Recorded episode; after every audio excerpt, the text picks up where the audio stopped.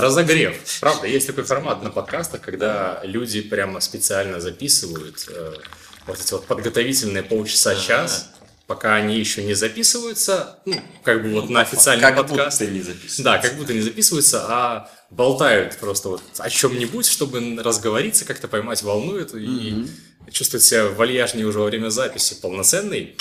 Вот, и деньги за это берут еще. Ну, как берут? Ну, на Патреоне. На Патреоне же даже другой вопрос. Ну да, типа люди... Деньги им за это дают, надо говорить. Справедливо, да. Ну, то есть, они, по сути, большой работы не делают, потому что эта запись, она специально не монтажится вообще. Угу. Это... Ну, просто чистый трёп. Да, чистый трёп, нефильтрованный, без запикиваний даже. Ну, то есть, вообще просто вот забирай как есть. Мать. Как есть забирай. Ну, я должен был это сказать, если без запикивания. Конечно. Денис, если ты это монтажишь, сейчас не запикивай. В смысле не запикивай? Запикивай, конечно. Ну, кстати говоря, вот в прошлый раз пропустил мат. Твой мат. Да. Я помню, ты в прошлый раз ругался. Да. Что-то ты был какой-то агрессивный. Агрессивный. Я был не агрессивный, а экспрессивный. Ну, да. Это творческое вот это вот вылазит иногда. Творческое... Понимаете, вот вылазит иногда. Сальвадор Дали, экспрессионист, и Ян Грибович. Самое обидное, но смешное, что я слышал про эту фамилию пока что. Исключительно на стоп-гейме, наверное, самые обидные эти. Кстати, нет, просто по количеству. Немножко... Ну да, это понятно. Короче, Ович Гриб. Ович Гриб? Да. А что тут обидно? Ну...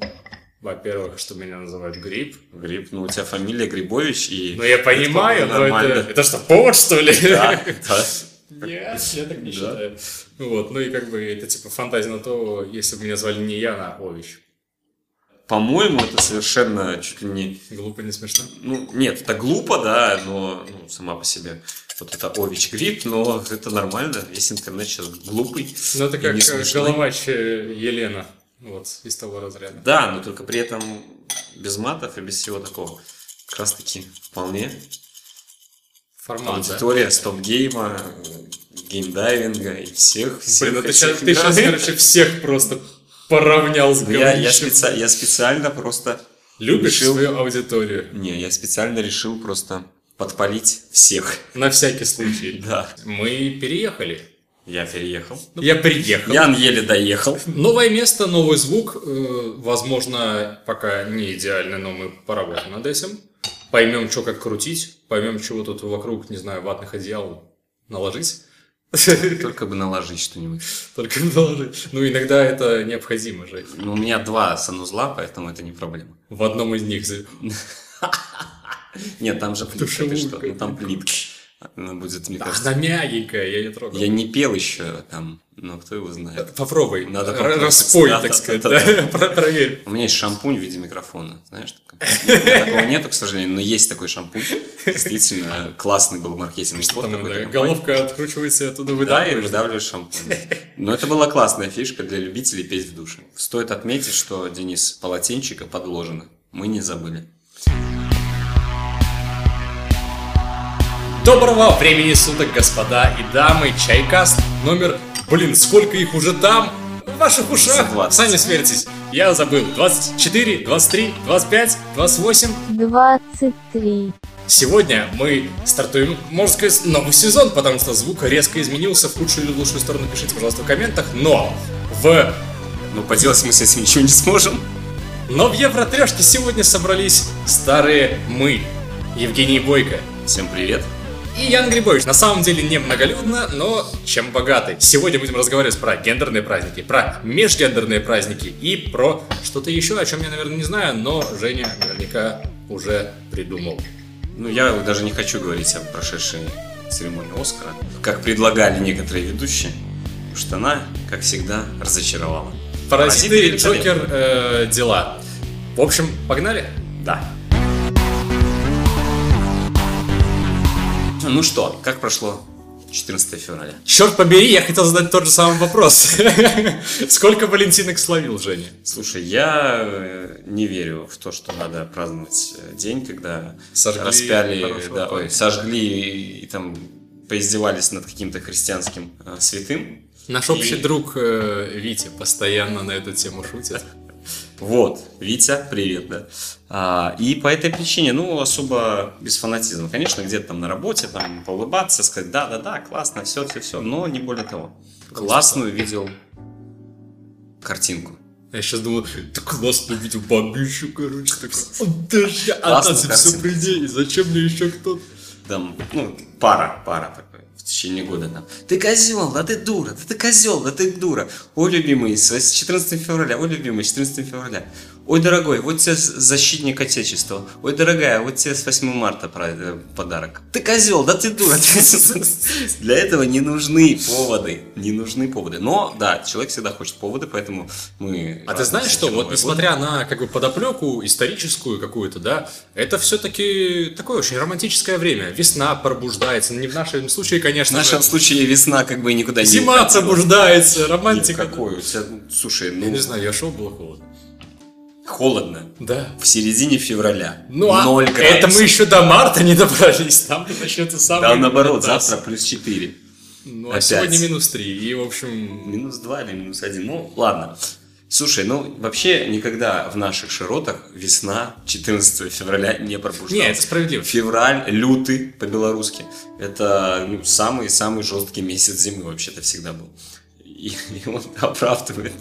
Ну, ты знаешь, а еще с нашими реалиями в наше время, я имею в виду, глобальное потепление сработало такие, и у нас в январе не было снега, вот, почти вовсе не было. Ну, пару раз падал. Ну, глобальное потепление работает не так, где-то из-за него даже станет холоднее, но в общем и целом, да, творится какая-то ересь. Я об этом и говорю, что не путайте климат и погоду, но все равно, да. Сместилось просто все это, и непонятно, где уже на самом деле этот январь, который вот мы привыкли. Хорошо, что мы живем в домах с центральным отоплением. 14 февраля просто сам по себе как символ, это вот знак романтики в момент, когда в людях, особенно в молодых людях, пробуждается какой-то вот... Я за себя говорю, извини. Да ты ничего, можешь, кажется, возмущаться сколько угодно, но я говорю за себя. Ты старикашка, можешь возмущаться сколько угодно, да? И, ну, то есть, да, это реально, то есть, такое, не знаю, напоминание просто о том, что вот есть где-то в мире такой термин, как любовь, да, и в этот момент люди задумываются, по крайней мере, об этом. Хоть задние мысли, там, глядя на миллион постов ВКонтактике, еще где-то, ну, вот о том, что, возможно, где-то сейчас, не знаю, на другом конце планеты сидит зимбабвийская красавица, которая ждет тебя, Женя. Что ты несешь? Ну, типа, у каждого есть своя половинка, но никто же не обещал, что она будет в одном и том же городе, правильно? Говорила Фаина Раневская, есть у яблока и у жопы. Так, а я изначально целая, говорила Фаина Раневская. Вот. Я, в принципе, вот в этом плане согласен. Там, любовь, ее половинки, это действительно какой-то бред. Это концепция очень такая... Надуманная, понятное дело. Но, окей. Романтизм. Но, повторюсь, 14 февраля ничего не пробуждается, потому что 14 февраля это пик, когда у тебя авитаминоз, ни хрена, ну, если так подумать, да, то есть солнце в нашей стране, к сожалению, вообще как бы довольно редко бывает, у тебя самые лютые морозы, у тебя как бы есть, ну, наши там не предки, а условно там деды-прадеды, да, там не просто так февраль очень не любили, да, но они про 14 февраля не знали. Сам праздник, как какое-то напоминание, это вполне нормально, но... Ты считаешь, что перехайплено? Нет, это почему перехайплено? Да любой праздник это хорошо, господи, нам, вон там дни там каких-то культур в Минске проходят, по сути тоже праздник, только он не привязан к какой-то только дате, а просто вот, да, у нас сейчас будет неделя там грузинской кухни, да, и ты ходишь сюда, кушаешь хинкали, и тебе хорошо, вот, но... Никогда не понимал хинкали, те же пельмени, только большие и мяса мало. Так, короче, мы закрываем гендерных праздников. Ты вообще, что ли? Там же вот это вот бульончик, это же просто... Ты берешь откусываешь. Я не знаю, может быть, мне попалось вот... Подожди. И выпиваешь, и он такой приятный, такой, классно. Ставьте себе на СМС. АСМРС от Евгена. Да. Вот, но, ладно, возвращаясь к этому самому... С самим праздником, условно, Дня всех влюбленных, ну, претензий каких-то нет. Ну, окей, праздник и праздник. Единственное, конечно, вопрос. Ну, на мой взгляд, лучше побольше таких. Короче, праздников. Это твой ответ на мой вопрос, сколько тебе валентинок пришло, я так понимаю, да? Я, как бы работал этот день, это пятница была, правильно же? Вот, потом мы устроили новоселье с людьми, и как бы не было особых возможностей получать валентинки, наверное. Онлайн там... Онлайн? ВКонтакте целые приложухи прикладывали, я не знаю. ВКонтакте ж я не сижу, кроме как на ЧайКаст послушать. А как же постеры? Как же YouTube?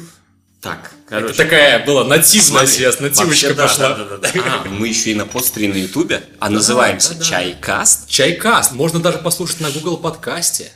Ничего себе, а на Яндекс.Музыке почему нас нет еще?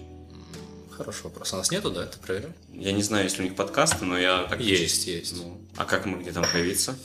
По идее, подстер должен это распихивать, но, возможно, он этого не делал. Мы можем по-хорошему и сами залезть и нате сказать. Может, там 1000 подписчиков уже, а мы на подстере сидим. А мы такие, всем прибедняемся, и я такой тоже не имею аргументов, что сказать, когда вот прижимает. Надо говорить, у нас стабильный рост. Ну, это, конечно, правда. Типа было 7, стало 8, да, сам типа того.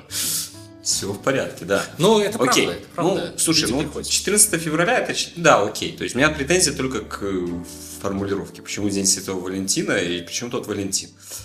Я Валентин. Человек не очень, да, религиозный и даже, скорее, антирелигиозный, поэтому вот это вот, собственно говоря, казнь некого Святого Валентина мне не очень с романтикой вяжется, вот и все. Но я вижу в этом прекрасно, на самом деле, неважно вообще.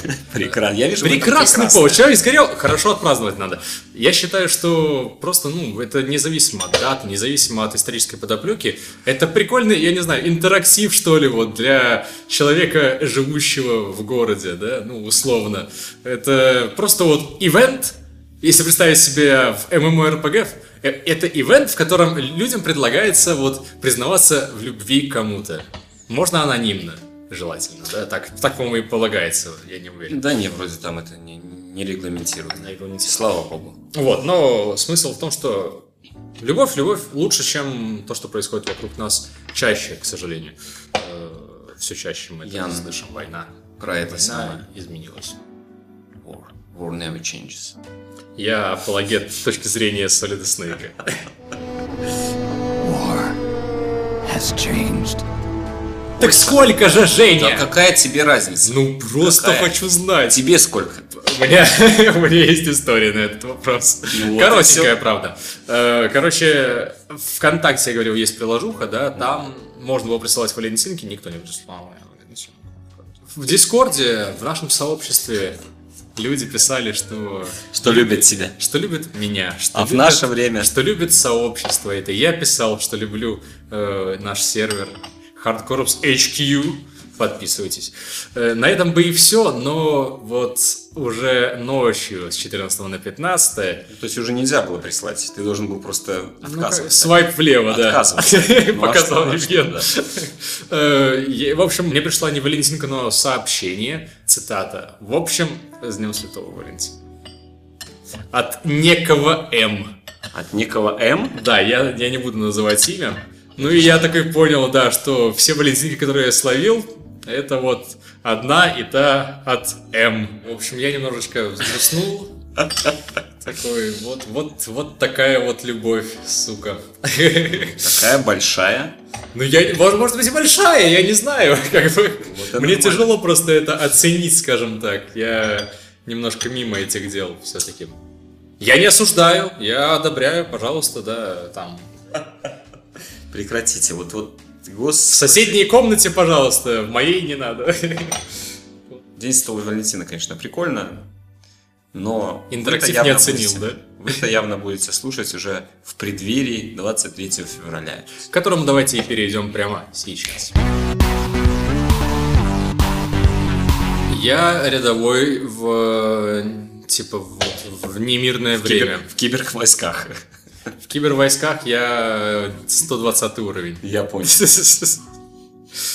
некоторых фэнтезийных, если... Собственно говоря, да, 23 февраля, День Советской Армии, который превратился после развала Советской Армии в День Защитника Отечества.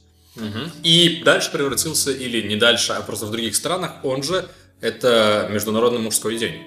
На секундочку. Тут есть важный момент. то, что Международный мужской день, как таковой, в другой день. Есть разные. Да, опять же, есть несколько. Да. Это именно Международный мужской день в ноябре вообще, 19 ноября. Но 23-го празднуется в некоторых странах. В некоторых странах, которые, собственно говоря, сначала праздновали День Советской Армии. Проще говоря, на постсоветском пространстве и в России, Беларуси, Таджикистане и Киргизии. По-моему, очень восточноевропейский список. Так, короче говоря... и самое интересное, это для всех поборников советской армии, всех сильнее. А такие остались? Слушай, ты в Россию съезди, да? Тебе объяснят. Дело в том, что именно в 23 февраля 1918 года Россия капитулировала перед Германской империей. А потом как было, помните, да? Можем повторить. Не надо. Но потом мы, дошли до Берлина. Нет, это же вопросов нет. Праздники, посвященные мужчинам и других народов. День отцов, отмечаемый во многих странах. Где? 23-го? Нет, просто другие. Вознесение Христова в Германии неофициально считается мужским праздником в Германии, кстати. Всемирный день мужчин в первую субботу ноября и Международный мужской день 19 ноября. Ноябрь наш месяц. Блин, мы все провтыкали, да? Да, как всегда. Господи, это несправедливо. Но, учитывая то, во что он все-таки вылился у нас, никто уже не помнит про защитников Отечества, и защитниками Отечества называется любой дядька. Не понял. Каждый дядька. Ты. Подожди, а зачем им дарят носки тогда? Чтобы что? Ты думаешь, вроде защищать? Да, конечно, самое главное... Да, носок сюда, в левую носок, в правую носок, и пошел хлыстать. Самое главное, это чтобы голова была в холоде, а ноги в тепле. Ну да, я знаю поговорку, но почему ты так на меня смотришь во время произнесения? Ну как, надо же этот уровень абсурда довести просто до критической точки. Не, окей, то есть по факту день... Не знаю, бритвенной... День фуфаек, бритв, да. Бритвенной пены и... Бритвенной пены. Но вопрос даже не в подарках. Вопрос не совсем в подарках, потому что, многие, в принципе, какие-то группы там людей, да, если они что-то устраивают, они вполне могут сделать что-то более интересное, да, там, прохождение квеста, условно говоря, группами шутин, чтобы они там... Вопрос так ставили в том... Минска. Да, вопрос в том, зачем вот этот праздник как таковой. Нам ведь достаточно дня десантника, фонтан купается. Пойдем на ВДВ купаться в фонтанах, Женя, пойдем. И ЧайКаст запишем на фонтане. Конечно, это вариант, да. Ладно, бегаю я быстро все-таки. А вот ты нет. Микрофон я, значит, буду уносить. Но да, по факту еще один условно-милитаристский праздник, который нафиг не нужен, если честно. День Победы, на котором чтят память ветеранов, это замечательно, но ветеранов осталось. За Гулькин нос. Гулькин нос. А стоимость асфальта, который танки бороздят по просторам проспекта Победителей в эти дни, на тех же ветеранов, собственно говоря, потом частично и ложатся. У тебя в целом нету такого ощущения пакостного того, что эти праздники, они... возводят государственная показушность, какой-то абсолют, и превозносят войну как таковую. Нет, но тут есть важный момент все-таки для государства, наличие вооруженных сил. Показать, что мы можем, если что, да, понятно. Хотя мы можем посмотреть на ту же Швейцарию, которая, я не знаю, кстати, празднуют ли они какие-то милитаристические праздники, наверняка какие-то празднуют, но они наверняка не празднуют День Победы, потому что они были нейтралитет, придерживались. Зато они делают очень действенные в рабочем плане, в военном плане вещи. Там все обязаны служить, но служить не дачу генералам строить условно, да, а именно пройти курсы довольно длительные, да, то есть там реально там вроде даже больше, чем у нас, длительнее, чем у нас призыв, по военной подготовке. После этого они получают оружие, с которым демобилизуются, и это оружие находится у них. И по сути вот это швейцарское ополчение, это те люди, спящие. Которые в случае... Нет, они не спящие, они знают прекрасно, кто они. Это те люди, которые спокойно в своих Альпах вполне себя становят продвижения каких-то войск. И ведь белорусы в свое... Я сейчас не говорю про Россию, да, это огромная там страна, там такая тактика... Наберется. Но белорусы, это как раз-таки партизаны, да, то есть у нас... В принципе, не считая там Брестской крепости, еще пары битв каких-то на территории Беларуси, довольно быстро немецкая армия прошла, и после этого началась партизанская война. И вот этот, то есть там нам не нужна огромная армия, она просто не нужна. Она, кстати, у нас не очень огромная, у нас милиции в 2 раза больше, чем армия. Это вопрос. Но я так понимаю, что милиции, если вдруг нагрянет, то милиция как раз-таки переобуется просто-напросто. Ну, это понятно, все, это понятно. Тут сейчас и мы переобуемся. Тут непонятно, да, с кем мы будем воевать еще, да, если так подумать. Но в конечном итоге действительно, насколько нужна Беларуси армия, которая вот... полгода, год, сейчас, да, я имею в виду, ну, там, отучившиеся люди и так далее, маршируют по плацу, стреляет, вот у меня недавно пару знакомых, которые вернулись, рассказывали, стреляет из, образно говоря, Калашникова, там, 2 или 3 раза за весь срок, соответственно, стрелять не умеет. Я лично в Сирии, в Литве стрелял больше, вот. Ну и все, зато умеет, да, маршировать и вставать по команде. Тоже, конечно, важно, если тебе нужна армия многомиллионная, которая идет и вот массой кого-то условно давит. Утюжит, да. Но многомиллионная белорусская армия. Это не белорусская армия, у нас, кстати, да, у нас вооруженные силы значительно меньше в этом плане. Поэтому... Так ты что имеешь в виду? Ты хочешь сказать, что нам нужно тоже вот демобилизоваться с оружками и потом партизанить по лесам? Мне кажется, это было бы эффективно, если рассматривать просто вот политику действительно вооруженных сил как таковых. Но это же не надо столько генералов, это же не надо столько казарм, это же не надо столько этих самых, ну, собственно говоря, вот этой всей инфраструктуры. Зато надо полностью переделывать весь подход к подготовке. Пошлые звуки, простите. Соответственно, да, мне кажется, что никто это у нас...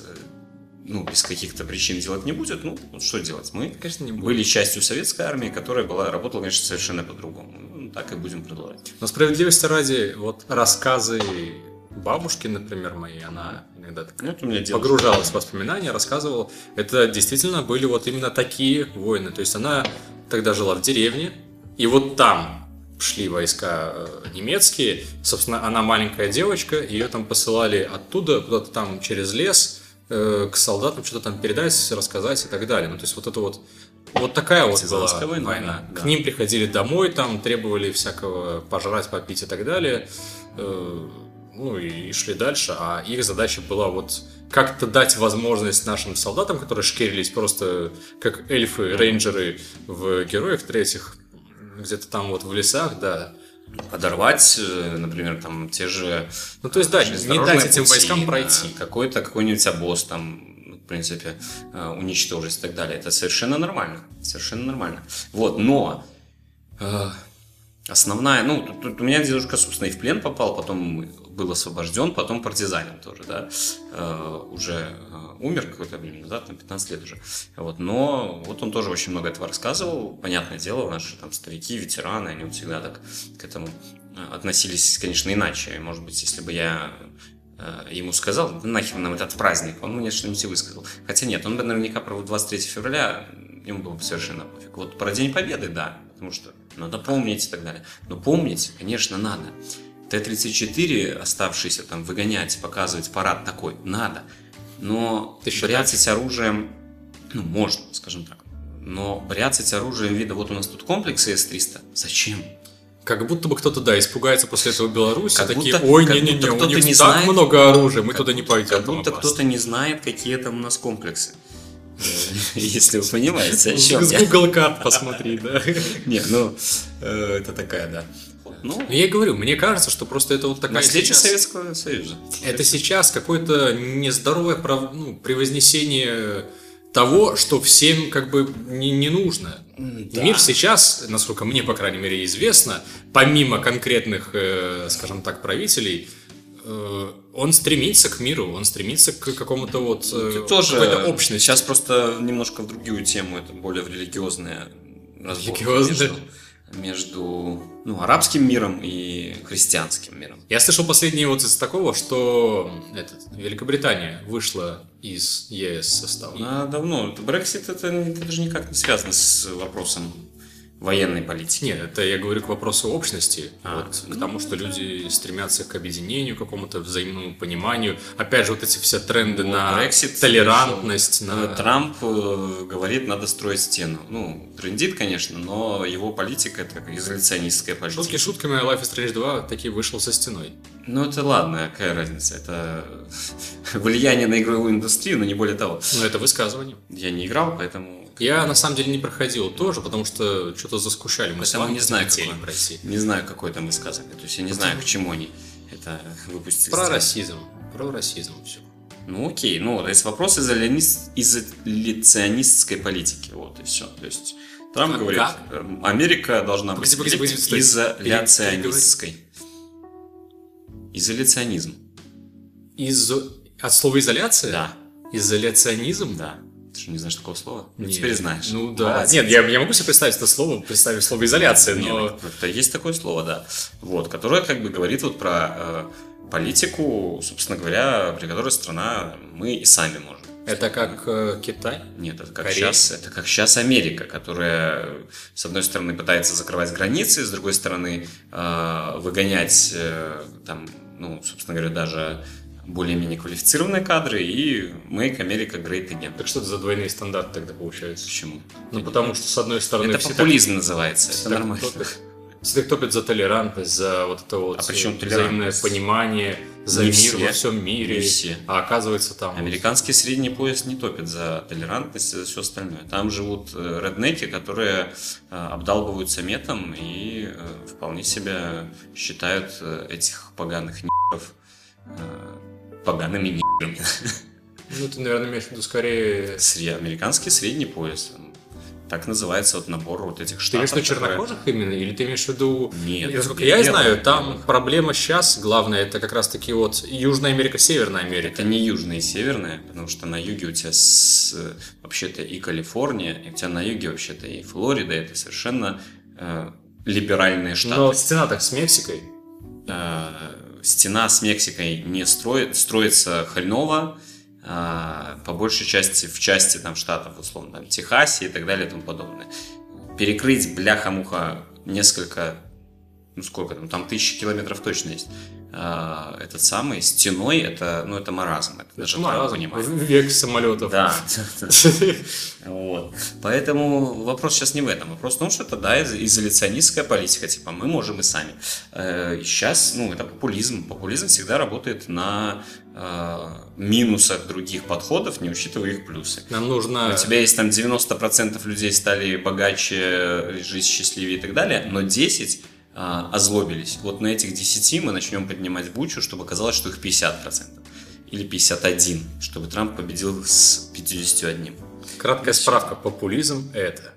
Популизм в политике – тактика прямого заигрывания с широкими массами народа, раздачи необоснованных обещаний с целью приобрести популярность, например, в предвыборной борьбе. Политик-популист – это политик, который ему без разницы, у него нету какой-то программы. Я хочу за 100 лет демократию по всему миру насадить, условно, это политик, который будет исходить из того, что на повестке сейчас принесет ему максимум очков.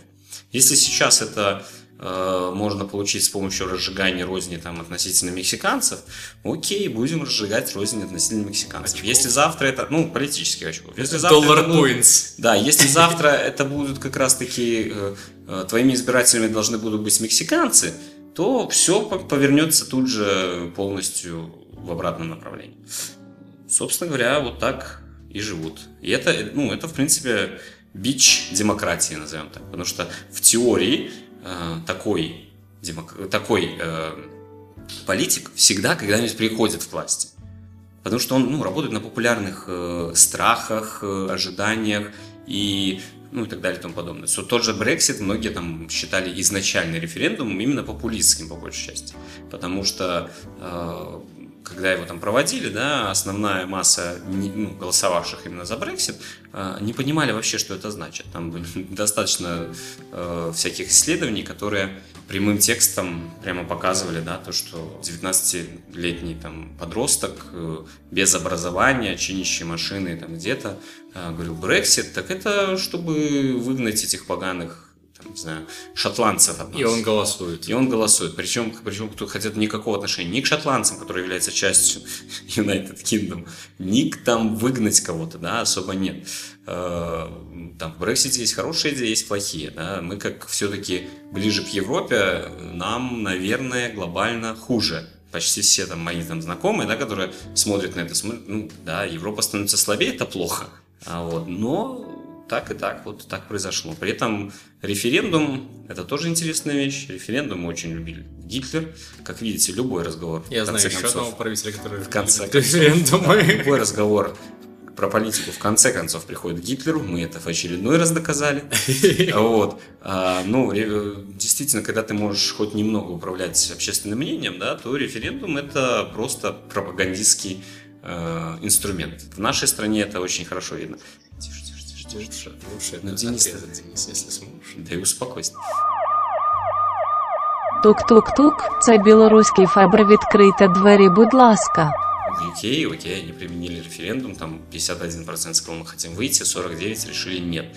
Возникает вопрос, а этого достаточно, что когда у вас половина, то есть реально разница минимальна, этого достаточно, то есть вы не учли мнение 49, или вы считаете, что вот если большинство минимальное голосует за радикальную вещь, то это достаточно.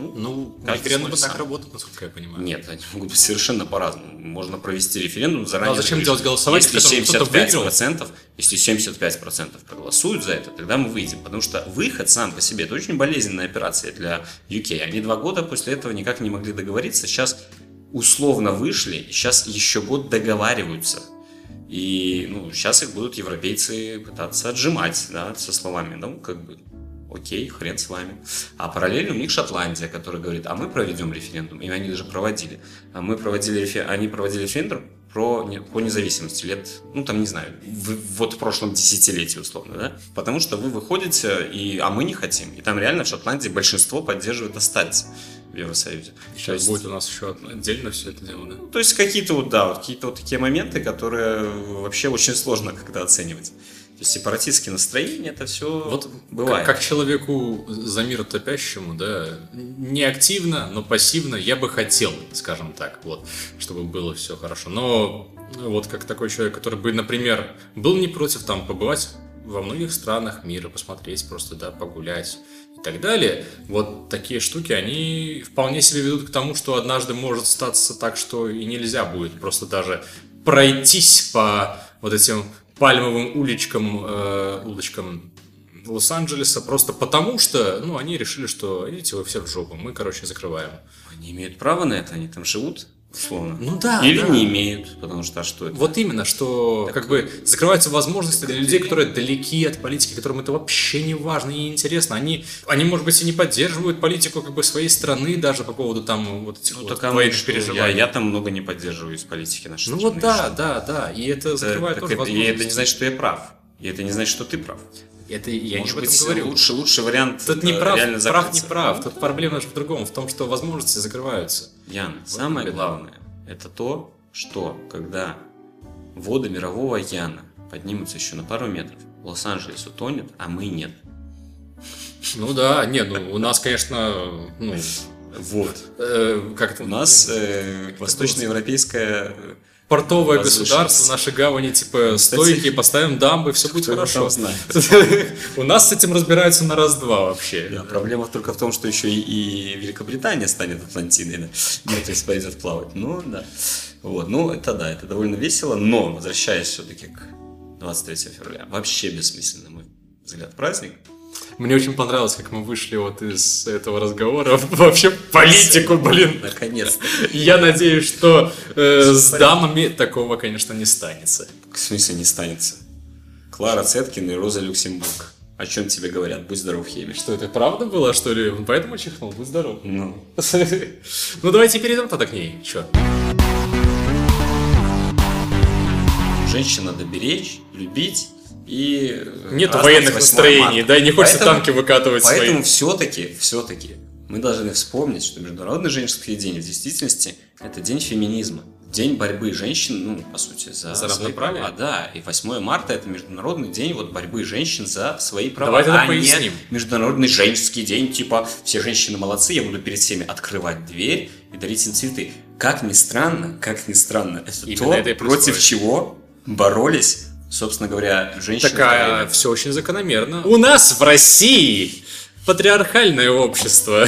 Да, во многом да. И поэтому, в принципе, насколько мне известно, и многие женщины этому, в принципе, потакают. Типа, они не против, так и хорошо. Да, глобально да, до тех пор, пока в России не принимается закон о том, что насилие в семье максимально наказывается только административкой. Это недавний, вполне себе правдивый закон, который был принят, и это, конечно, показатель развитой страны. Типа там деритесь, боритесь. Ну, типа милые чубятся, только любятся, или как там это зовется? Это жаргон пошел. То есть, ну, в действительности вопрос равноправия и вопрос оголтелого феминизма. Это две разные вещи. Вот именно. И мне кажется, что и когда люди слышат слово феминизм, да, в целом человек очень, ну, серьезно, если говорить, если человек очень против вот вообще этих идей, потому что, ну, по разным причинам, либо он действительно не очень адекватен в отношении женщин, считает их людьми низшего сорта, или же он просто, ну, там, воспитан, условно говоря, в таком обществе, где слово «феминизм» было ругательным. И это не значит, что он плохо, он вполне, возможно, джентльмен и так далее. Так дело вот не в этом. Дело в том, что слово «феминизм» — это просто, ну, в нашем обществе, это вот антипод шовинизму. Когда вот есть превосходство одного над другим. Да. И вот феминизм – это превосходство женского пола над мужским. Так это воспринимается. А на деле? Ну, на деле феминизм стандартный – это всего лишь борьба за равноправие женщин. На это тебе, комментов, было бы у нас много подписчиков, столько бы комментов было видно. Так и пусть идут, разгружают уголь. Вопрос не в разгружании угля, вопрос в возможностях. Все исследования, которые проводятся даже в странах вида Беларусь, Россия, Таджикистан, Киргизстан и так далее, четко показывают, что женщины на тех же самых позициях, работающие столько же времени, сколько и мужчины, и возможно даже, там, ну это мы не будем говорить, да, мы сейчас говорим про статистику, она просто проверяет, женщина работает на какой-то позиции, наравне с мужчинами, с таким же образованием и так далее, получает меньше. Вот и все. Это, вот пока вот это вот в наших странах, к сожалению, да, в которых вот этот... Зависит от позиции, мне кажется, на самом деле. Нет, да, в том-то и дело. У тебя ну, какая, привези, пожалуйста. Контроверсия – это спорт, в котором есть очень четкое разграничение мужского и женского вот, видов одних и тех же единоборств, где нельзя просто так взять и поставить здоровезного дядьку против здоровезной же тетки, но при этом тетка будет проигрывать просто потому, что... ну физически, конечно. Да, физически. Так вот, я сейчас говорил про другие вещи. Я сейчас говорил про любые совершенно стандартные офисные рабочие места. По какой причине офисный работник женского пола на той же самой позиции, с тем же самым образованием, в том же время... Как без причины? Причина как раз-таки условно-длительное притеснение женщин. Вот и все. Я имею в виду сейчас нет объективных это без которых они и, как бы, и спорят. Про спорт, кстати, интересный момент. Я бы сейчас на него не переходил, можно далеко уйти, потому что есть интересная как бы идея. Да? А в спорте вопрос денежной оплаты завязан не только мужчина против женщины. Или... Спорт бывает разный. В шахматах, например, несколько иной. Спорт – это вопрос просмотров. Мужской футбол смотрят миллионы, женский там десятки тысяч людей. Так вот, почему.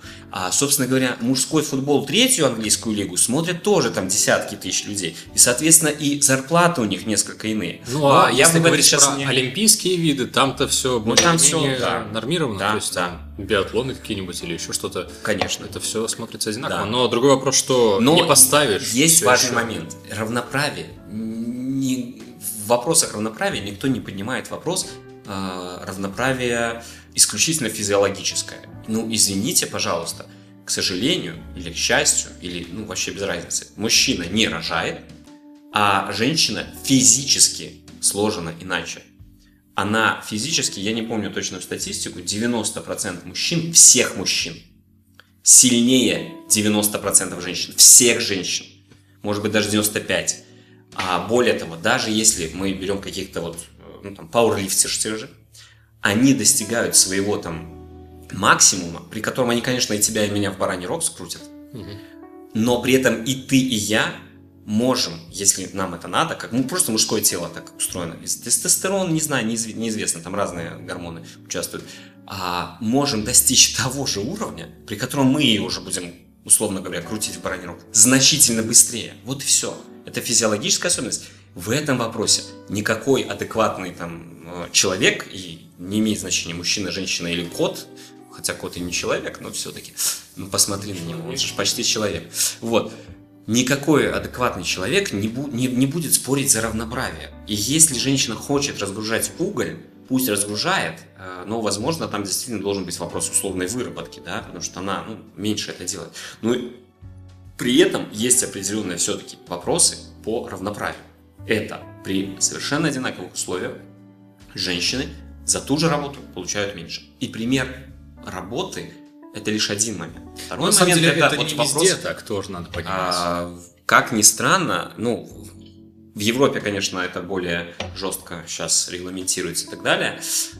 И где-то происходят перегибы вида, у вас должно быть определенное процентное соотношение там женщин и мужчин. Но это мы воспринимаем как перегибы, в том числе и я, вроде как человек, пытающийся в данном случае исходить из того, что феминизм это хорошо, да, и правильно.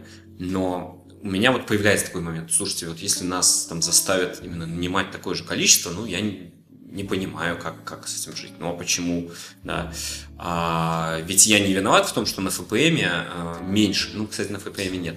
Цвет потерянной молодости он назывался не просто так. На мой взгляд, проблема начинается в момент, когда вот это вот нам необходимо, чтобы у нас в штате была женщина, 3 штуки, Яна, там, азиат, а 4 штуки. Яна, ты забываешь одну вещь. А в чем... Нет, азиат, может быть, сейчас...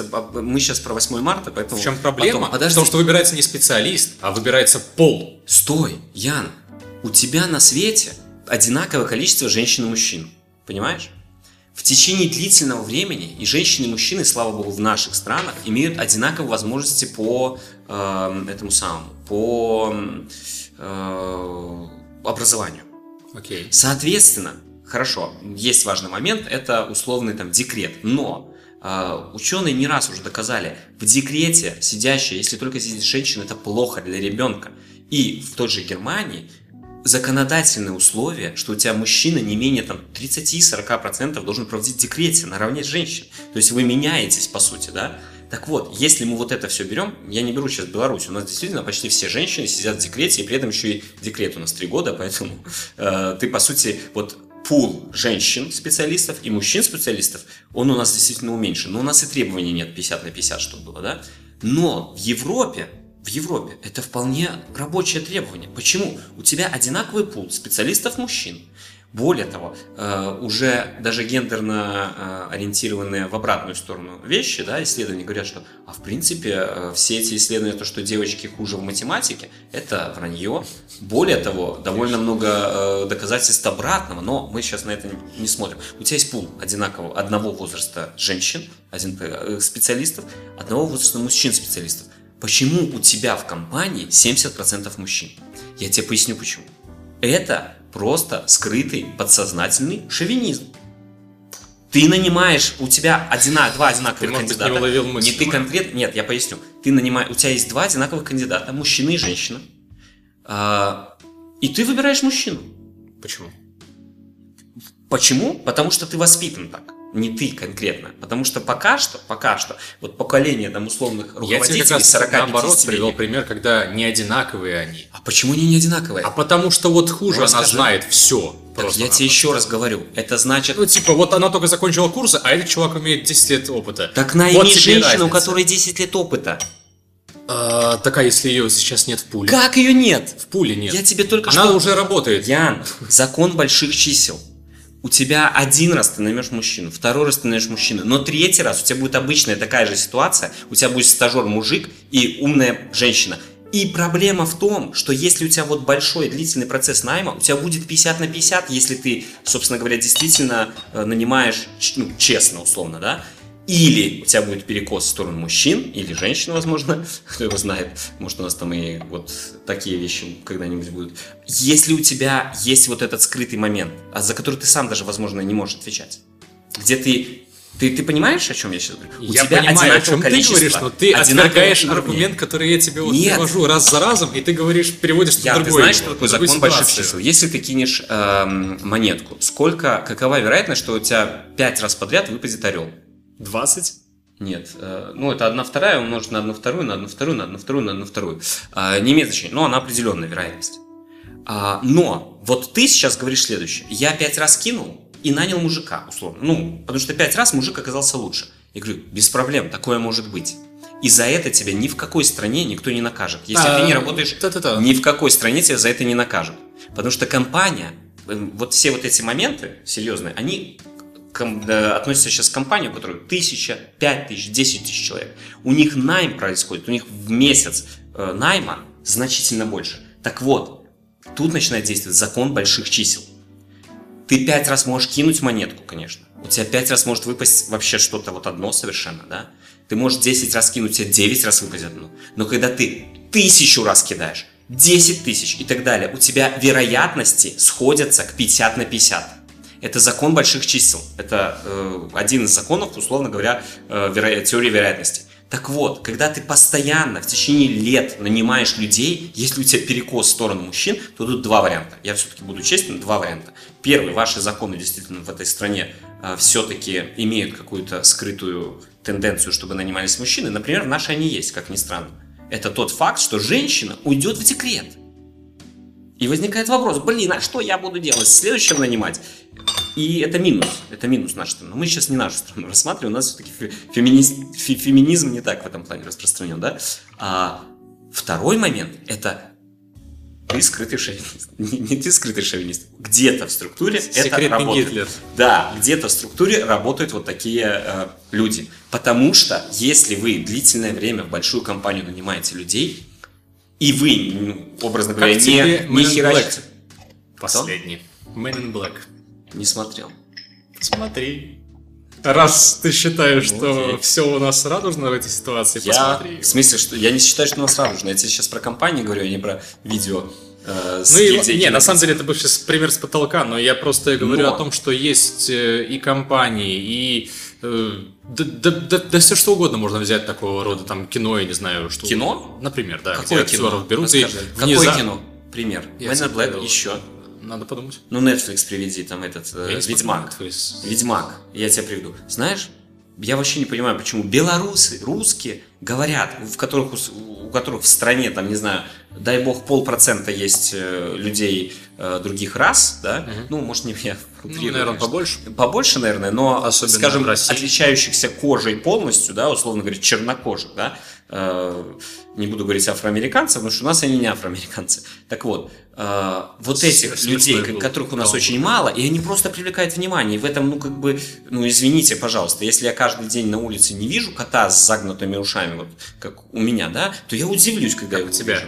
Да, с загнутыми, как у меня, ушами, то я удивлюсь, когда я увижу Хеми. Так вот, и мы начинаем в стране, в которой процент совершенно разных рас, она построена была на том, что туда вообще-то съезжались со всех этих самых, во-первых, сначала была, США? Я про США говорю, да, рассказывать, как им снимать, с каким количеством там азиатов, чернокожих, белокожих, женщин, мужчин и геев. То есть ты оправдываешь инклюзивность? Я полностью оправдываю инклюзивность в стране, в которой совершенно другой гендерный, в плане сексуальной ориентации и в том числе в плане расового разнообразия состав людей. Мы просто в какого-то хера смотрим голливудские фильмы и такие, опять этих негров, как? Такого же не бывает. Нет, что значит не бывает? У них, слушай, есть просто такая вещь, как, допустим, вот есть какой-то канон, я сейчас без примера говорю, потому что я не вспомню сразу. Окей, есть канон, где главный герой вполне себе блондин, высокий там и так далее, а потом вдруг выясняется, что он чернокожая азиатка. А есть канон, например, Mein Kampf, и ты по нему будешь снимать что-то или что? Я не буду. То есть, образно говоря, ты берешь за канон какую-нибудь повесть человека, который жил в 17 веке, у которого женщины вообще были не образованы, не имели возможности голосовать, не имели возможности ничего делать. И ты говоришь, это канон, должно быть так. Единственный канон, может быть, исторический. И вот тут мы можем перейти плавно к истории про то, как CD Projekt Red, как Kingdom Come Deliverance начали, какого хрена нету негров? Им сказали, извините, в 1405 году в Богемии их, если они и были, их было исчезающе малый процент. И все, которые могли быть, это условные мавры со Средиземного моря, которых вы, скорее всего, вы не их имеете в виду. Как ты зарифмовала? Я упомянул вавры. Вавры. Я имею в виду, получается, испанский, Иберия, потом, возможно, вот этот север Африки, который выглядит скорее как такие, это не черные, чернокожие, это, скорее, просто более темный цвет лица. Не гетто. Да. И... мы делали историческую игру. Но, когда об этом начинают говорить касательно Ведьмака, то я хочу спросить, это какая такая историческая игра была?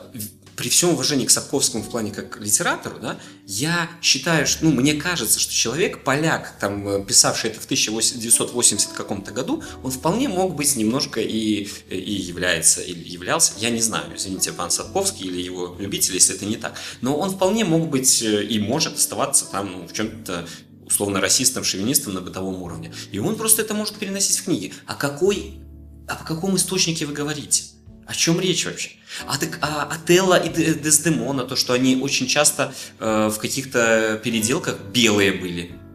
Отелло, собственно-то говоря, мавр, он должен быть черным. Но давайте мы в это посмотрим. Есть много повестей, которые переносят это в какую-то новую реальность. Ты полегче. Это blackface, за это людей судят. Я как пример говорю просто. Действительно, в эту сторону посмотрите. То есть вы говорите про какой-то источник, который был в других реалиях. С этим, собственно говоря, и борется, пытаясь эти реалии убрать. Насчет этой инклюзивности, оголтелости вопросов нет. Вопрос всегда в границах. Еще раз. Так вот. В смысле вопросов нет? Это бывает маразм, да. Только маразм со стороны белых, бедных, 30-летних образованных американцев. Это бред. Это бред все-таки, согласись. Это обычно комики любят сказать. Кто самое притесняемое население Америки? Это белые американцы, 35 лет и так далее. С доходом от 60. Ты понимаешь, что дошло просто до того, что сейчас быть как раз-таки гетеросексуальным белым человеком, это уже, ты не сможешь ничего защитить вообще в своей жизни. Сможешь. Если вдруг против тебя будет такой ситуация. Ян, это маразм. Ты никого вроде как не добавили в Kingdom Come Deliverance специально, чтобы, В Kingdom Come Deliverance не добавили, в других играх подобавляли. Так подожди, в других играх это может быть оправдано. Я считаю, что в любых фэнтезийных играх вы должны учитывать расовое... Если вы людей условных изображаете, учитывайте их расовую действительно... половую и расовую. Половая — это очень сложный спорный момент, потому что нет какого-то единого распределения, сколько процентов должно быть гомосексуальных. Да? Но, кстати, это не является действительно отклонением. Но это просто уже, не знаю, это какой-то... Тебя это напрягает, да? Это пунктик. Нет. Это пунктик, это который... у тебя пунктик. Может быть. Так я повторюсь, еще раз, смотри. Человек... Гены. Но раздражает просто, когда, это делается просто по гайдлайну специально для того, чтобы не дай бог кто-нибудь там не доебался, простите. То есть мы делаем специально, чтобы был персонаж и такой, и сякой был, и гомогей там был, и еще какой-нибудь. Нет. Любой, чтобы был, чтобы человек, который играет в ролевую игру, мог себя почувствовать в своей шкуре. BioWare делал этих, собственно говоря, разные сексуальные ориентации персонажей еще до того, как это стало мейнстримом. Они еще были, напомню тебе, в Dragon Age первом. Это какой год вообще? Это недавний. Это недавний, но их там никто бы за это не сказал. Секундочку, там... Ну, вроде не было. Важный момент именно в другом. Я о чем хочу сказать. Это была, и, кстати, вроде остается политикой BioWare. Они говорят, мы за вот это. Мы обязательно будем их добавлять, потому что мы считаем, что должен быть. И самое смешное как раз-таки в Dragon Age. Я не помню, вроде как 10% популяции, если глобально смотреть по планете Земля, они гомосексуальны, в гетеросексуальных вот этих самых. Потому что есть вообще там чуть ли не... в гетеросексуальных этих самых видах, которые размножаются таким способом. Но, и вот там я... Кто там был? Как его звали? Ну, там был такой... Я, может, проходил Dragon Age. А, ты не играл? И там был... Я играл. Если я правильно помню, не считая твоего персонажа, который может быть разным, в зависимости от того, как ты хочешь. По сути, один на вот как раз-таки чуть ли там не 10 там условных персонажей. Я, возможно, и не прав, там, может быть, их было 2 на 20 или 1 на 7 и так далее. 1 на 7 звучит хорошо в контексте. Как на той картиночке с девочкой. Но есть важный момент, что вот мне вот это, кстати, вот сейчас вспоминаю, вокруг дивана, я считаю, что это очень правильно и хорошо. А вот когда, их банально больше, чем надо, ну-ка подождем, сейчас утихнут эти самые. И как гетеросексуальные мужчины будем писать петиции со словами «Подождите, а чего их так много? Почему у вас половина...» Так вот именно, что они нет, все обижаются, они выигрывают суды просто за ничего. Ну что нет? Да. Нет. Что нет? Какие? Давай рассказывай. Сейчас пойду, вот возьму газетку, буду рассказывать. Вот я тебе расскажу, знаешь, почему... Вот мне вот, кстати, важный момент понравился, когда ты говорил про «Ой, как же плохо стало жить, всюду милитаристические идеи» и так далее. Ян, проблема в том... Я не говорил, что стало плохо жить, я говорил, что это просто излишнее напоминание, на мой вкус. Хорошо, я, может, тебя неправильно понял, тогда так. Много людей там считают, что жизнь становится хуже. Знаешь почему? Это ошибка. Я такого точно не говорил. Ты не говорил. Это когнитивная ошибка. У людей появляется доступ к большему количеству информации. Войны как были, так и были и идут. И том же Ближнем Востоке, начиная там с Ирако-Иранского конфликта, там, буря в пустыне, хренастыне еще в 95-х, там, Югославии и все остальное, да, у нас появился интернет, у кого-то он еще раньше появился. У тебя появляется больше потоков информации, а самый интересный момент, чтобы ты прочитал, это сенсация, это что-то хреновое. Написать, как в 1900 там, каком-то году по радио во время новостного выпуска диктор сказал «No news today» и включил на час музыку, сейчас не получится, понимаешь? Нету такого, что ничего. Был... No news? Прикол. Сегодня новостей нет. И все? Это прикол такой? Нет, это не прикол, это реальная ситуация была. Был новостной выпуск, ежедневный новостной выпуск, на 40 минут он должен быть. И вот в каком-то, это в Америке было, в один из дней не было новостей, чтобы рассказывать. Не было. Нет, это факт. В мире. Серьезно. В 1920 году в этом и фишка. Не в Вашингтоне, условно, а в каком-то там не самом большом городе посрать, что происходит. А у нас сейчас хочешь новостей? Да заходи. Можешь пойти потом по каналам уже там лично про Ухань узнать, что там происходит с этим коронавирусом и так далее и тому подобное. Каждый год от этого самого, от вируса гриппа умирает 2 миллиона человек. Как к этому пришли? Я сейчас доведу логически. Каждый Я думал, год что от мы выше этого, но сейчас, вот да, здесь. Сейчас от коронавируса умерло там, меньше 2000, да? Скорее всего, нет, эпидемия, она очень жесткая, даже пандемия. И умрет-то, в принципе, довольно много людей. Тьфу-тьфу-тьфу, надеюсь, все-таки у нас не та плотность населения, тут надо тоже понимать. Но если появится несколько, так сказать, пациентов, то они вполне могут это разнести. Выживаемость довольно высокая. Сейчас пока что вроде смертность там на уровне там, 2%, да? Это высоко, это высоко. Но переоценено обычно... это слышали, да? Нет, это не переоценено, это реально пандемия. Но пока что нет лечения. Потому что еще важный момент, да, во-первых, нет лечения, то есть ты ничего делать не можешь. Во-вторых, непонятно, он может мутировать банально. Вот сейчас смертность такая, придет он к белорусам, а у белорусов, не знаю, из-за картошки... Другой геноцист. Сраный нацист. Да. Так вот, но важный момент в другом. Я уже про эту картошку, просто везде задолбался слышать. Овечь, а про грибы? Грибы уже хрен с ними. Картошка. Чё? Я вообще картофель-нейтральный человек. Чего вы мне ее шьете? Так вот, у тебя очень много новостей. И вот эти новости про... очередную феминистку, которая что-то там устроила, они просто, особенно в рамках нашего постсоветского пространства, где из этого можно сделать классную сенсацию, показать, как загнивает Европа, они так и сочатся.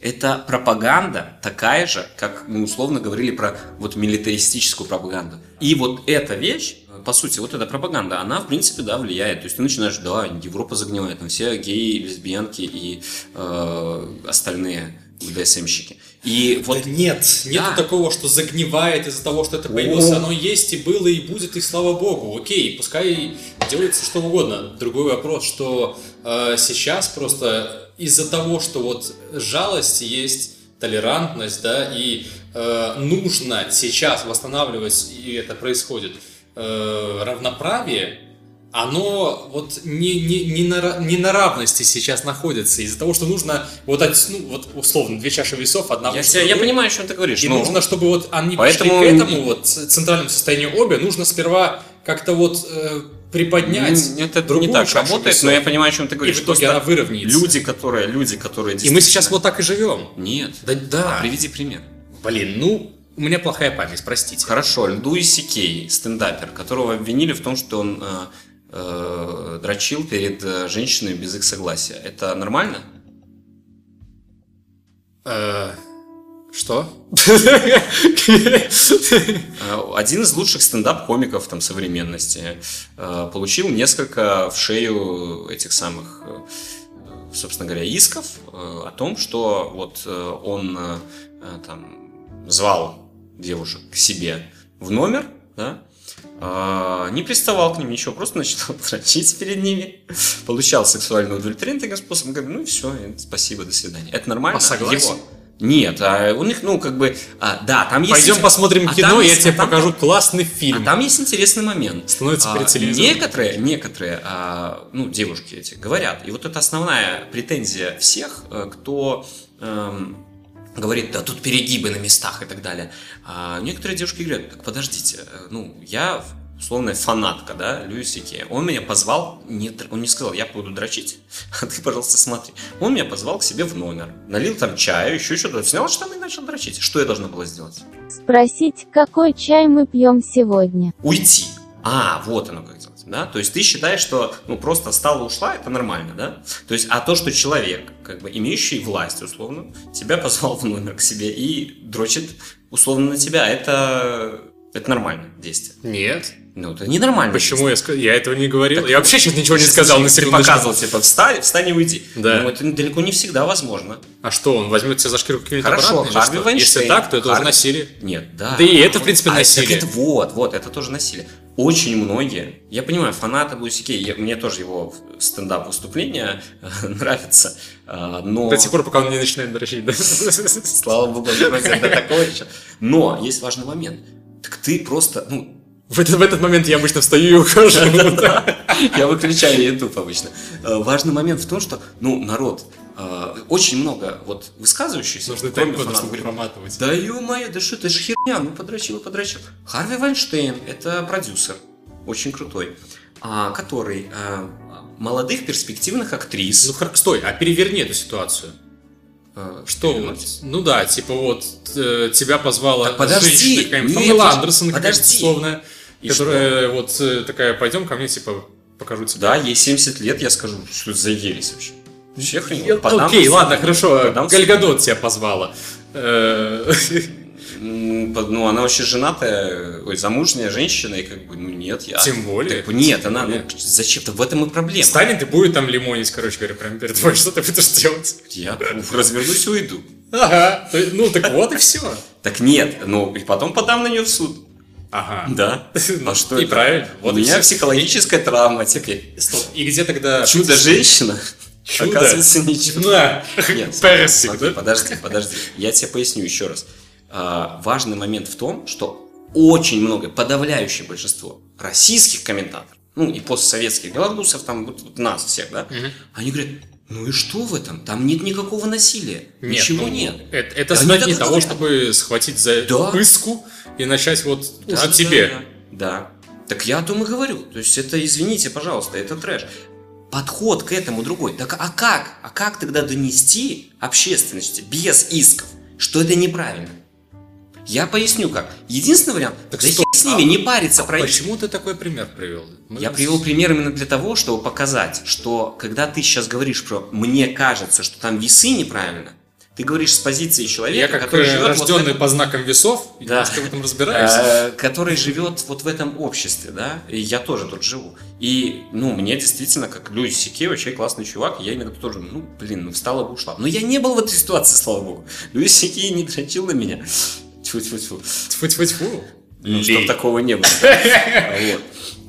И по этой причине я не берусь рассуждать на тему, как себя чувствуют условно эти женщины. А в российском сегменте, в русскоговорящем, извините, россияне, я вот нас всех, в русскоговорящем сегменте это все приводится к одной простой идее. Они это делают ради денег. Да пусть ради чего угодно делают. Пусть ради чего угодно делают. Я даже, это не вопрос. Вопрос в другом. Это действие его нормально или нет? Там, условный суд, кстати, если я правильно понимаю, там особо не... Условный суд, хороший тема. Ну, там они вроде settled in просто деньгами, вот именно у него, там вопросов этих не было. В отличие от Харви Вайнштейна, который, в том числе и вроде как и сексом там... Кевин Спейси. Ну, Кевин Спейси там, да, тоже. Да, то есть... Которого потом оправдали, кстати. Ну, условно оправдали, да, но... Там же еще за давностью лет что-то, там какой-то ребенок. Джонни Депп сейчас. Джонни Депп как раз-таки там все в порядке, вроде это его жена избивает. Это информация. Кстати, насчет... Инсайды пошли. А там, да, появилась какая-то запись разговора там телефонного, где реально она его там чуть ли не... Да я тебя там туда, а он там... Все, я не буду. Это похоже на актер. Она тоже, собственно, что же актриса, нет? Ладно, вопрос же не в этом, пусть они разбираются. Важный момент, еще раз, в том, что перегибы на местах бывают всегда, но тот перегиб, который имеется в обратную сторону, особенно на нашем постсоветском пространстве, он такой, что вы сейчас говорите о чем-то, маразм. Просто говорите о чем-то маразм. Нет, говорите закрыли о чем-то в обратную сторону, маразм. Народ. Говорите в обратную сторону, маразм. Открыли ЧайКаст. Нашей восточной соседке можно пи***ть, прошу прощения, запикай это, Денис, свою жену, и ты получишь за это административку. Это вообще что за маразм? Административка подразумевает... Штраф. То есть ты такой... Ладно, нормально зарабатываю. Стоимость одного фингала. Так, по прессу. И вот в этой стране мы отмечаем 8 марта, поэтому вот эта вот, карикатура про «ты козел, да ты дура, ты козел, да ты дура, с 8 марта, любимая, ты коза» там и так далее, да? Ну это вот, это бред, это бред. То есть я считаю, что лучше бы 8 марта женщины выходили вот на какой-то митинг условный, да, и шли, как Роза Люксембург и Клара Цеткин там, и говорили: нам там не нравится, что нас наши мужья дома избивают, а... 90% женщин с этим ничего не сделают. И они могут только сказать: бьет, значит, любит. Вот к 14 февраля вернулись, да? Я вот уже озвучил мысль о том, что общество патриархальное. И в целом я, не скажу за всех, опять-таки, но знаю, что это довольно распространенная точка зрения о том, что и женщинами это принимается, я не про побитие и так далее, а про то, что патриархат, мужчина решает вопросы. А я девочка, я слабая, я помогаю ему решать вопрос. Так это принимается из-за, в том числе, и воспитания. Ну, конечно, да, конечно. Так... И, соответственно, мы приходим к тому, что вот дарение цветов, да, там, открыточек, какие-то там признания внезапные именно 8 марта, это как раз вот оттуда все идет. И, людям приятно получать цветы. Мне приятно было бы получать цветы. Да, но тебе их никто не дарит. Да, потому что я не девочка. Вот в этом проблема. Что, нельзя цветов подарить Яну? Подарите Яну цветы. Это, мне кажется, может выйти боком, но... 23 февраля. Ты знаешь, просто приходит какого-нибудь, да, там, знаешь, коробки... черных, увядших роз, да, таких, как на похоронах. Да. Нет, важный момент, такая, окей... Дарят, как-то про хорнак дарят. Подожди, я же нет. Подарочки пошли. Я же не говорю о том, что там цветы это плохо или еще что. Я говорю просто о вот этой двуличности праздника, вот этого как такового, да. День 8 марта, он, в принципе, именно как международный женский день. А почему это плохо, если мы можем порадовать... Вот, мы можем, конечно, любой день, а тут Я про... Тот, на который они ожидают подарка. Я об этом и говорю. То есть, о том, что... это повод не когда нужно подарок дарить, а когда нужно зарплату поднять до уровня такого же специалиста мужского пола. А подарок она сможет себе купить и сама. Или ты можешь подарить ей подарок, а она тебе. Вопрос равноправия, он же распространяется на все сферы жизни. Если мы действительно живем в обществе, которое считает, что кто-то кому-то должен что-то, а это именно так. Когда мы говорим про это все, это долженствование. Это долженствование. То и в дальнейшем мы исходим из того, что ты козел, ты должен кормить семью. Да почему мужчина должен кормить семью? А ты коза, ты должна сидеть дома и не вякать туда и так далее. Почему? Борщи варить, да. Да, почему? А что, мужчина не может борщ сварить? И лучше даже может. Вообще лучшая программа мужчины. Так, гендерные эти, да? Да-да-да. Вот эти вот за равноправие они тут топят. Да. Не, это вот прикол. Кстати, опять-таки, ведь лучшие повара мужчины. Ты же слышал это? Конечно, от женщин слышал. Да. Скажу тебе больше. И тут, вот эти вот моменты, это же все сраный шовинизм. При этом шовинизм, он вообще-то может быть... Слушай, а есть про шовинизм, когда женщины топят? Да. Это оно, ты считаешь, патриархат, да? Да, почему нет? А почему об этом никто не говорит? Почему мы только про феминизм слышим? Почему? Потому что у тебя, если в обществе произошел слом парадигмы, то, в принципе, об этом все уже говорят, но в позиции глобальной, да? Не поддерживайте шовинизм, да? А если слома не произошло, то все это считают, на самом деле нужно. Очень странно, потому что это так и нужно. Это же, по сути, равноправные термины: шовинизм, феминизм. Это просто про дядек и тетек. Изначально, я так понимаю. А в итоге мы вышли к тому, что феминизм — это равноправие, а шовинизм — это перекос в сторону мужчин. Нет, это просто вышло именно из-за того, что, да, было ущемление прав женщин, и теперь нужно выравнивать. Шовинизм — это вообще отдельная вещь. Это не связано с мужчинами. А как тогда? Шовинизм — это, по сути, крайний национализм. Это вообще расовая вещь. Ты поганый шовинист, это в том числе будет относиться и к расовым вопросам. То есть это вопрос враждебности, крайней враждебности к другим. Понимаешь? То есть все это время человечество... Мачизм. Вот есть понятие мачизм. Я такой, феминизм и... как много новых слов. И мачизм, в принципе, да, учитывая, что сейчас... Мачизм или ман? Мачизм. Мачо, от этого слова. Да. Это мужичизм, по сути. Вообще его, по сути, нету, да, на текущий момент. Мужичизма?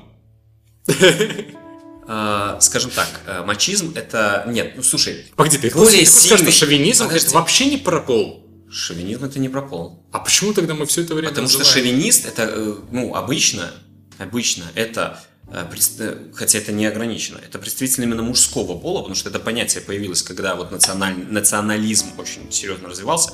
И когда женщины были ущемлены? Да, то есть поэтому, да, это обычно такой, знаешь, яро критикующий все, с чем он не согласен, зашоренный мужик. Удивительно. Вот так посидишь, попьешь чаю, знаешь, и ты становишься умнее. Мачизм все-таки, наверное, это не совсем верно. Это скорее подход, это подход типа мачизм должен быть мужиком, там да. Но почему? Да потому что мужчины не находятся в ущемленном положении на текущий момент. Тьфу-тьфу-тьфу, чтобы так... Мы работаем над этим. Да-да-да, девушки с ним приходят. Мы работаем над этим, да. И по этой причине какого-то политического действия антифеминистического, он оказывается антифеминизм какой-нибудь. Я не знаю, наверное, есть понятия, я просто там о таких не слышал. Я в них не состою. Ян, расскажи. Есть, антифа, а будет антифе. Антифе. Знаешь, честно говоря, я бы в такой не вступил, даже если бы разделял. Не, почему? Фе это плохо, а антифе это просто хорошо. Я с тобой согласен по поводу того, что не нужен какой-то великий повод один день в году, чтобы сделать любимым приятно, независимо от пола, независимо от расы и религиозного какого-то положения, да? Ты это ведь хотел сказать? Да. Но, я учитывая, что люди любят поводы... Я хоть и ввожу в какую-то контроверсию, но не хочу ввести в заблуждение слушателя просто. Я всецело за... но есть важный момент, это то, что, в принципе, если не загоняться, мы не могли не загоняться, мы все-таки на касте находимся, но если не загоняться, то все воспринимают 23 февраля на постсоветском пространстве как день мужика, да.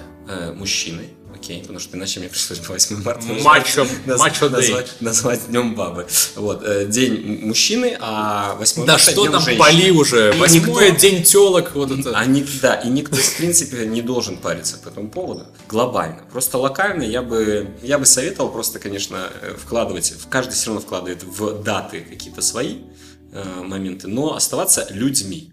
Оставайтесь людьми. И пить, и чай. Тут уже и прощаться приходится. Они разделяйте, да, население, два разных пола на каких-то воюющих друг с другом людей, там, кто-то с Марса, кто-то с Венеры. Ужасная книжка, кстати. Вот. Но, да. Мы все людонцы нынче, так что привыкайте к этому. Людонцы, да. Death Stranding. Ты забыл сказать Death Stranding по нашей... А это уже Нового года, типа новый тренд, да? Death Stranding. Лучшая игра предыдущего года. Ну, которую ты не прошел. И этого года. Лучшая игра предыдущего года, которую ты не прошел. Бляха. А я прошел. Ну, у нас второй чай заканчивается. Мы сегодня особо не проходили, что мы пили, потому что мы пили то, что уже пили. Да, вот и мне кажется, гораздо интереснее было поговорить про политику. Да. Я бы перед тем, как попрощаться, кое-что еще обговорил. Есть одна церемония Оскар. Веха. Ну ладно. Оскар. Я в Apex вернулся. Идите в Паразитов. Идите, смотрите Паразитов, и Хоакин Феникс получил Оскара. Ура! А также Оскар получил Брэд Питт за второстепенную роль. Главную роль в Америке. Главную роль? Второстепенную что-то? Нет, он там на второй роли. Первая роль там у Ди Каприо. Нет, ты смотрел фильм? Я не смотрел, но... Так ты посмотри, он в главной роли там.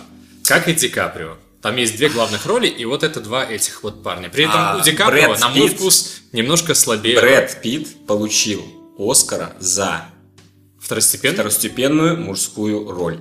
А за главную мужскую роль получил Хоакин Феникс в фильме «Джокер». Или он у тебя второстепенный был, а главным был этот ведущий.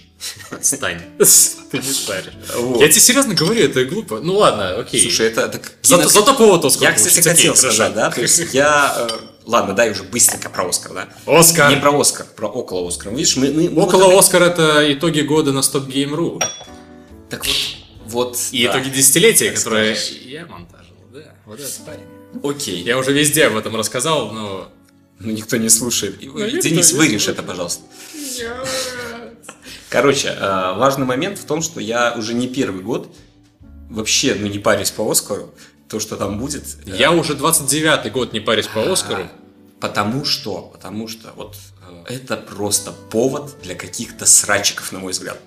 Там «Паразиты» взяли 4 Оскара, 2 из которых главные, там режиссер и, собственно, фильм года. При этом первый раз, когда зарубежный фильм года взял еще и фильм года, да, и еще какой-то там Оскар, не помню. И у всех бомбануло, просто бомбануло. А почему при этом кто должен был взять? У всех как бы разные. Кто-то считает «Джокер», кто-то «Marriage Story», кто-то еще что-то. Но народ, это то же самое, что раздача игровых Оскаров, да, игровых наград конкретными, даже не порталами, конкретными критиками. Я понял. То есть у вас есть гильдия кинокритиков. Это, кстати, очень же зашоренная структура. Они Netflix, как я уже не раз говорил, не пускали. Это как если бы StopGame выбирал среди своих лучшего автора и голосовал бы StopGame. По сути, да. Нет, но тут и просто так. Ну просто это не так голливудские фильмы, так как мы все смотрим голливудские, ну и не только голливудские, но там всего 2 адаптированные сценарии и зарубежный фильм на зарубежном языке. Стоп, это как если бы StopGame выбирал среди своих лучшего автора, а победил Паша Пивоваров из ДТФ. Кстати, наверное, нет. А он хоть что-то писал, хоть раз на StopGame. Но он участвовал в стримах там пару раз. Кстати, вот интересная фишка. Это впервые, получается, фильм... Может быть, кстати, не впервые. Уже были. Об этом все говорят, что это вот впервые случилось, вау, сенсация, но потом поднимали архивы такие... Слушай, наверное, там какой-нибудь Beautiful Life, там, или что-нибудь вот итальянское, могло там что-то получать точно. Но вопрос даже не в этом. Это очень редко происходит, да, то, что гильдия кинокритиков киноакадемии США, да, лучший фильм года делает как бы не свой фильм. И вот тут они сделали. Молодцы! Ну, хороший фильм «Паразиты». Я его не смотрел, понимаете? Вот в чем проблема основная. Но достойно ли это какого-то вот этого срача?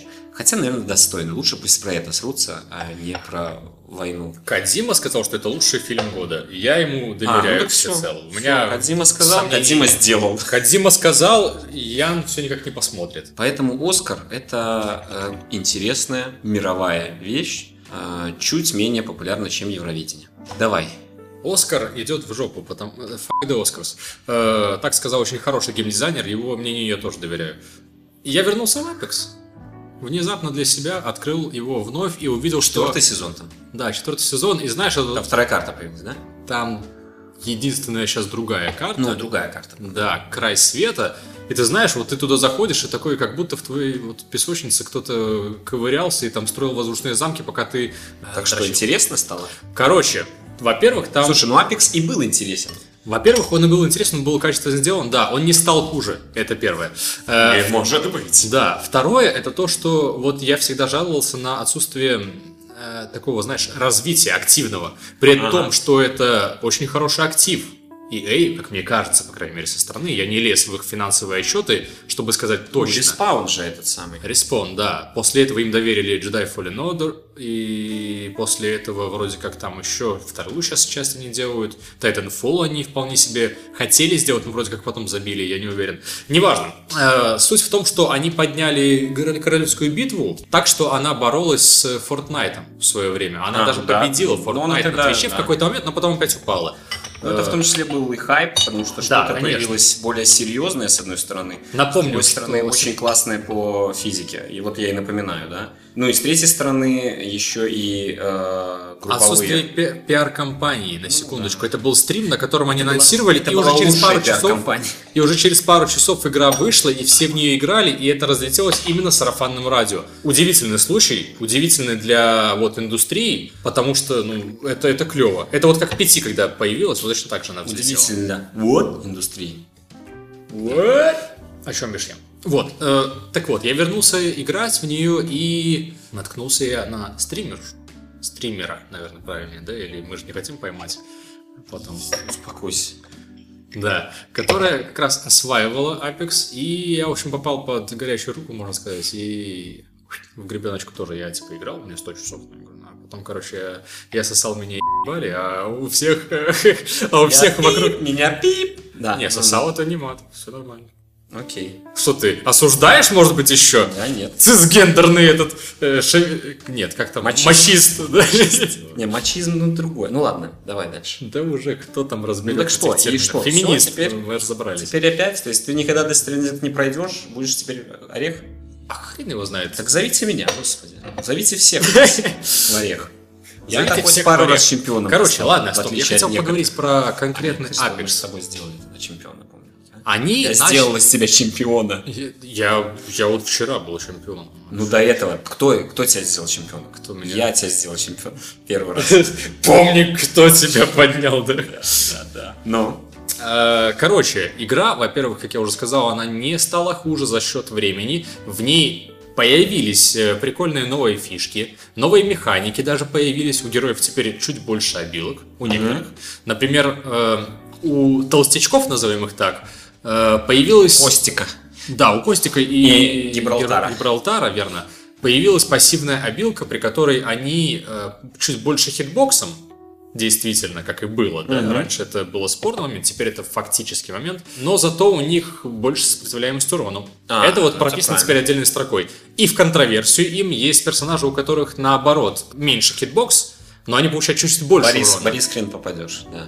Да, вот, ну там, по-моему, это Pathfinder, там Рейв, наверное, в эту белку, такие ребята. Вот новый Ревенант. Это я видел, да, видос очень классный. Да, очень клево вообще. Это был, на самом деле, такой маленький фурор, когда люди следили за всем этим. Даже уже, может быть, какие они игравшие, но интересно. Ревенант и его появление, на секундочку напомню, перед тем, как появился четвертый сезон и Ревенант сам по себе, был анонсирован другой герой, Фордж. Показывали здоровяка такого, похожего на, как он зовется, Думфист вроде бы в Overwatch, да? Который с перчаткой такой. Да.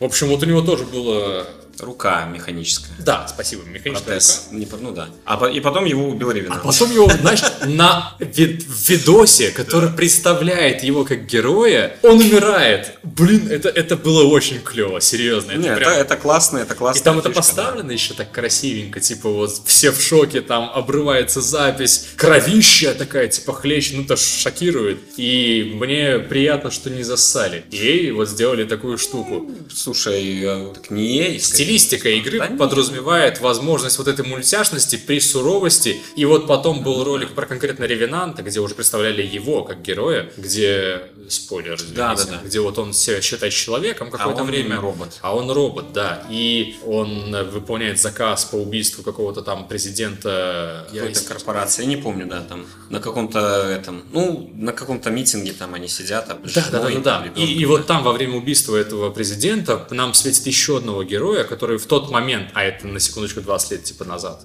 вот девочка, дочь его, видит все это, и она наполняется яростью, такой праведной месть, да, надо совершить, и нам как бы тизерят следующего героя таким образом. Блин, они взялись вот эту фишку развивать, как в Overwatch.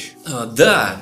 И на карте появляются какие-то намеки, постоянно обменяется. Ну, иммерсив всегда вот, ну это не иммерсив сим, конечно, имеется в виду такой, когда тебя погружают в необходимость самому что-то найти, да, это действительно интересно.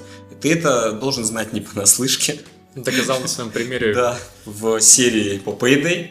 Посмотрите, если не смотрели. Если у вас посмотрите Алана Уэйка, если не смотрели. Если здесь 2 недели свободного времени, обязательно посмотрите. И круги обязательно посмотрите. Там меня можно в труселях увидеть. Ха! Замануха. Сейчас, новый конечно, секрет. Получше выгляжу местами, но... Новый секрет. Вот. Да, это классный подход. То есть... Советую вернуться в Apex. Ты знаешь, вот да, я не разочаровался просто. Вот я боялся, что я зайду, вспомню все эти обидки, да, печальки, как меня там, в общем-то, дрюкают постоянно, а я ничего и сделать не могу. Ты знаешь, нубов появилось. Для меня, наверное, завезли специально вот в новом сезоне. Нет, я один вернулся, очевидно. И вот... Так, конечно, не узнали, Ян возвращается. Так, короче, ботов давайте завезем, дадим им имена, пусть станем чемпионом и расскажет на ЧайКасте. Потом будет сосайте. Да. Как в Titanfall сделано просто. Короче, нет, играть стало удобно, я не знаю, может быть, это опять же временное явление, как вот на старте Apex я тоже чувствовал себя иногда папкой, а потом прошла пара недель, и я уже только сосал, вот, и, возможно, здесь повторится история, но сейчас, вот, помимо этого... Рейтинговые там игры же появились. Да, появились рейтинговые игры. Мне кажется, вот там все сейчас за. Даже я уже поиграл в рейтинг, и ты знаешь, на бронзе это даже не чувствуется. Нет, так в том-то и... Ну, там понятно, там у тебя очень четкий этот самый. Просто до этого даже наоборот. Там все заботы как бы играли все вместе. Да. И ты вполне мог попасть на... одного... Но матчмейкинг все еще, потому что вот, например, я наиграл 100 часов, у меня 80 какой-то сейчас уровень там, да, но при этом я объективно играю, ну, вот, посасываю, короче говоря. Я казуал в этом смысле. И... Против меня иногда становятся 20-е, и это просто унизительно, когда я вижу 20-е, у которого там уже за сотни киллов на конкретном персонаже, а у меня там 20, например, да? Ему 20 лет, он молодой еще, нормально стрелять умеет. Нет, ты иди по ссылке в Дестрендинг носи. Доставляй, да. Ну, короче, да, это вот такая вот история, не самая приятная, но, с другой стороны, они, видимо, работают над этим, потому что сейчас после матча, например, меня спрашивают, понравилось, нормально? С матчмейкерами у вас с отцами? Я такой, нет, не нормально. Я такой, сорян. Вот. Оружие новое появляется, новые механики появляются. Сейчас там карта, это просто какой-то адок, если честно, для глазок, потому что я, если честно, такой не очень люблю, и Fortnite поэтому, наверное, не очень разлюбил. Очень все вырвиглазное. Здесь у нас лед, короче, огромные льдыхи. Здесь у нас лавы, и там все торчит. А здесь у нас буйный лес, вот торчит тоже все зеленое только. И вот эти вот все желто-красно-синее, вот прям яркое, пестрое, я не очень такое люблю. Но вот, с другой стороны, хорошо, что есть развитие. Да. И вроде как они собираются ввести еще и старую карту в ротацию, типа скоро, чтобы можно было и там играть. Ну, чтобы не приелось, конечно, потому что потом уже все в Скалтаун летели, воевали там, оставалось 3 сквада, вот эти уже 3 как-нибудь могли там разбираться. Ну да, на самом деле это очень интересный тоже момент, когда остается мало людей. Ну, в общем, не об этом. Речь о том, что вот эта новая карта, я в ней вижу, знаешь, такие воспоминания о былом. Когда ты вот видишь, похожий тоннель, но разрушенный, да, он немножко по-другому уже строится, потому что он не тот тоннель, который был, и ты, наверное, понимаешь, о каком тоннеле шла речь, вот, но сейчас там другие механики, например, там есть корабль, на котором идет вечеринка миражей, это был ивент, но, видимо, его решили оставить пока что, типа, Мираж устроил свою вечеринку, и там куча-куча клонов там тусят.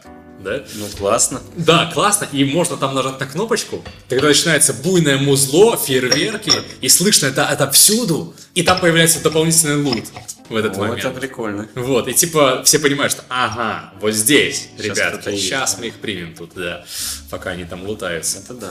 Вот, это прикольно. Появились такие механики, как бункеры. Волт, ага. Да? Ты находишь где-то ключ, например, вот на этом корабле стабильно вроде как есть один ключ, а всего волтов 3 на карте. И ты типа можешь вот найти ключ, донести его до этой двери, открыть, а там типа крутой лут.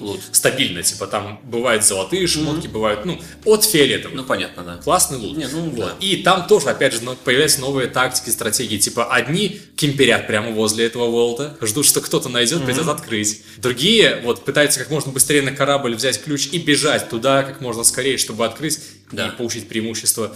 Ну, то есть, это прикольно, это очень клево. Оружие новое появилось, там переработали некоторые новые пушки, типа Devotion, например, убрали, его отправили в золотой рост, так называемый, типа вот он падает там из крутых контейнеров. Я понял, да. Редко очень, но можно найти его, и он будет сразу же тебе в полном обвесе классно. Новые пушки тоже появились, я, если честно, не то чтобы взлюбил все из них, но вот L-Star, это энергетическая пушка, которая, по сути, своей пулемет, но СМГ.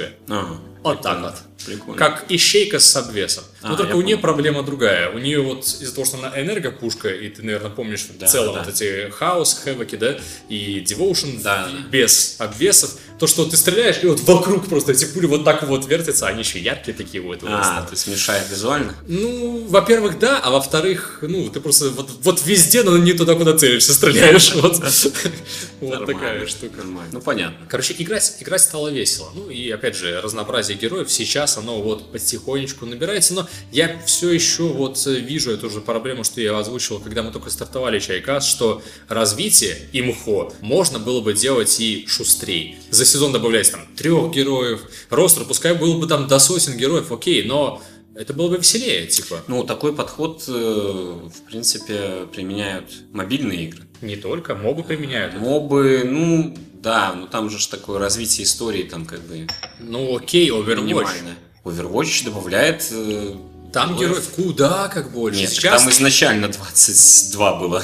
Или сколько там, соответственно. А сейчас сколько? Ну сейчас под 30, но Overwatch 3 года вообще тоже. Мне кажется, там 4, под 40 даже. Какой-нибудь героев. Там нету четкого плана по выходу героев. То есть реально там героев не так много добавили. Потому что здесь просто это физически сезон. Там изначально... А сезон это полгода в Apex примерно, насколько я понимаю. Ну 12... А не 3 месяца. А 4-й сезон начался, он вышел год назад. Это 3 месяца, да. Это 3 месяца. Плюс он просто еще первого сезона не было, долго не было. То есть там реально месяца 3-4 там... не было никакого сезона. Слушай, может, ты прав. Может 3 быть, месяца. Да, не, каждый месяц они не смогут добавлять. Ой, каждый сезон не смогут. Ну, слушай. Каждый сезон они добавляют. Уже добавляют. Подожди, вот сезон же. Есть новый герой. Не, подожди, Второй сезон был Октейн. В третьем сезоне был... Октан, точно. Вот это Ватсон, да? И Крипто. Еще Крипто. А в 4-м добавили Ревенанта. Ну, то есть они добавляют быстрее, чем в Overwatch. Тут просто фишка в том, что изначально тут меньше мало. Да, ну как мало? Ну да, не 20 там с хреном. Но... Из закрытых были только Каустик и Мираж. Да. Вот. И всего их получалось 8, получается так. 8 героев для 60 игроков. Слушай, это маловато. 12. Сейчас 12, да. Но все еще 12 на 60 игроков это, то есть, ну, сколько получается? Каждый 4-й одинаковый. Не, ну и что? Это многовато. Да не, успокойся. Зато механики там очень там продуманные все дела. Все-таки делает респаун игру, а не Blizzard сам. Респаун не такая большая. По Спайдеру разрешили отменять при притягивании веревочки. Вообще красота. В любой момент. Ну все, вот за это возвращаемся. Я еще Терминатор посмотрел. Нет, не надо. Я считаю, давай фильмы мы уже Ивана дождемся и сериалы. Что он может и подождать, а может и нахуй пойти. Ладушки, мы вам тут наговорили. Спасибо вам, что слушаете нас, что поддерживаете. И за спасибо ваше, отдельное спасибо, потому что вы не представляете, сколько приятно, профигачив 20 с гаком выпусков, получить одно приятное такое спасибо. Вот, спасибо в чате каком-то, да, то есть просто вот ты делал чай, это ты делал чайкаст. О, я так его люблю, я так его жду и слушаю. Это очень ценно, серьезно. Делайте нам ценно. Спасибо всем, пока. Пока-пока.